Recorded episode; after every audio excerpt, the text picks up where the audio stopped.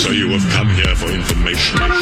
This, this is a My Talk Dirt Alert update. A quick look at what's happening in entertainment. We dug up a lot of good dirt. On My Talk. My Talk. Listen and learn. Springsteen on Broadway director Thom Zimny has won a Creative Emmy for his Broadway show turned Netflix special. Springsteen on Broadway bested Beyonce's Homecoming and James Corden's Carpool Karaoke with Sir Paul McCartney to an outstanding directing for a variety special. He has been nominated before. He was nominated for his uh, 2001 HBO concert special and in 2009 for his Super Bowl halftime performance.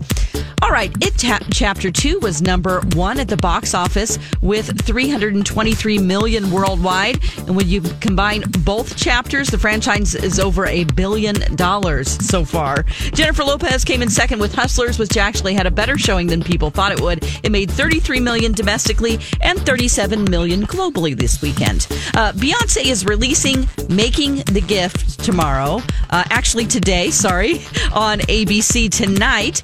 And uh, as a network will now be A Bay C tonight. That's what it will be. A Bay C. And the film will go beyond behind the scenes as Beyonce records the soundtrack, The Lion King, The Gift. So we'll get to see that tonight on ABC if you're really into The Lion King, which by the way was number five. Still up there in the top five at the box office.